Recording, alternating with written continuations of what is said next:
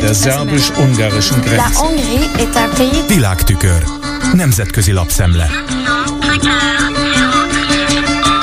Köszöntöm a hallgatókat! Csak nem két évvel a csatlakozási kérelem beadása után helyére került a kirakós játék utolsó eleme is, a svéd NATO csatlakozás magyar ratifikálásával, írja a Bloomberg amerikai hírügynökség, és kiemeli, hogy a svéd haditengerészet hajói a balti tenger ellenőrzésének, a svéd légierő korszerű vadászgépei pedig az északi sarkköri térség szemmel tartásának a képességeit növelik meg számottevően az Atlanti Szövetség szövetség számára. A svéd tagság azt is megkönnyíti, hogy orosz támadás esetén csapatokat és hadfelszerelést juttassanak el a NATO keleti szárnyát alkotó országokba, elsősorban a balti államokba, illetve Finnországba. A Bloomberg szerint az országban a NATO tagság támogatottsága továbbra is magas, bár az azt ellenző kisebbséget erőteljesebb fellépésre ösztönzi a kilátásba helyezett felfordulás arra az esetre, ha ismét Donald Trump kerül a Fehérházba. Svédországnak nem nagyon lehet olyan szemrehányást tenni, hogy nem veszi ki részét a közös erőfeszítésekből. Idén teljesíti azt az általános NATO elvárást, hogy a tagállamok saját nemzeti össztermékük legalább két át fordítsák védelmi célokra. Emellett folytatódnak azok az infrastruktúra fejlesztések, amelyek adott esetben a NATO erőknek az országon való áthaladását segítik. Svédország kék-sárga lobogója az Atlanti Szövetség székháza előtt történetesen annak a Törökországnak az ászhaja mellé kerül, amely Magyarországhoz hasonlóan szintén harci gépek ígéretétől tette függővé Stockholm tagságának elfogadását, írja a Bloomberg. Arra a részletre azonban már nem tér ki, hogy míg Ankara az Egyesült Államoktól 40 F-16-ost, addig Budapest magától Svédországtól négy Gripent kért. A Politico amerikai hírportál európai kiadásának tegnapi beszámolója szerint Peking haragos hangú közleményen reagált arra, hogy az Európai Unió, valamint a brit kormány is szankciókat fogadott el olyan kínai vállalatokkal szemben, amelyek a vádak szerint segítik Oroszország Ukrajna elleni háborúját.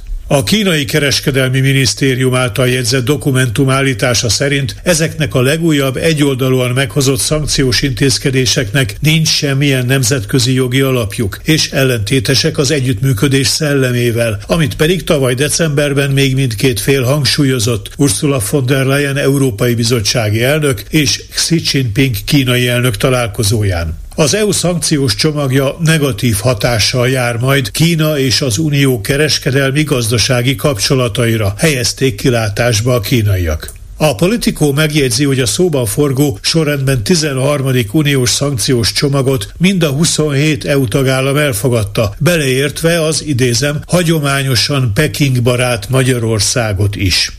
A kínaiak hasonló hangvételű nyilatkozatot intéztek az Egyesült Királysághoz, ahol szintén szankciókkal sújtottak kínai cégeket. Peking felszólította Londont és Brüsszelt, hogy feltételek szabása nélkül hagyjon fel kínai vállalatok listázásával. Az Euraktív brüsszeli hírportál egyik cikke szerint Katarina Barley, az Európai Parlament német szociáldemokrata pártállású alelnöke egy múlt csütörtöki rendezvényen a berlini Jacques Delors központban elismerte, hogy nagyon gyenge annak a pernek a megalapozottsága, amelyet az EP részéről kívánnak indítani. Az Európai Bíróság előtt az Európai Bizottság, vagyis az Unió végrehajtó intézménye ellen, amiért az feloldott az árlat alól mintegy 10 milliárd euró eurónyi Magyarországnak szánt, de korábban befagyasztott támogatást. Barley szerint nagyon kicsi az esélye annak, hogy az Európai Parlament megnyerje a pert. Emlékeztetett arra, hogy Didier Renders igazságügyi EU biztos azt mondta, a magyar kormány teljesítette a feloldás feltételéül szabott mérföldkövek mindegyikét. Barley felettébb valószínűtlennek tartja, hogy az Európai Bíróság azt mondaná, Renders kijelentése túlment azon, aminek a megállapítására a bizottság jogosult.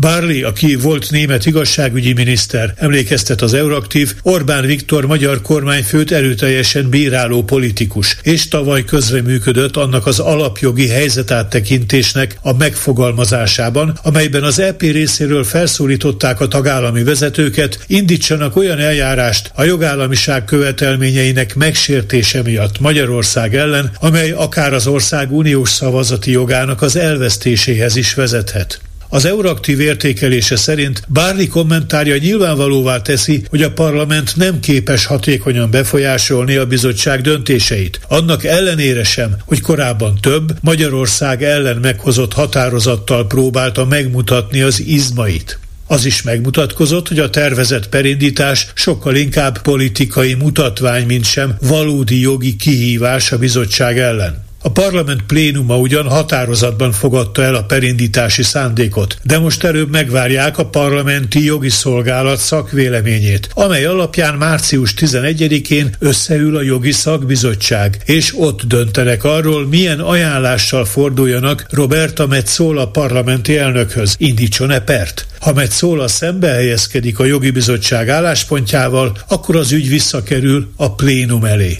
Ez volt ma a Nemzetközi Média Szemle Kárpáti Jánostól. Köszönöm a figyelmüket. Hungary's government sees building Der szerbus-ungarischen Grenze.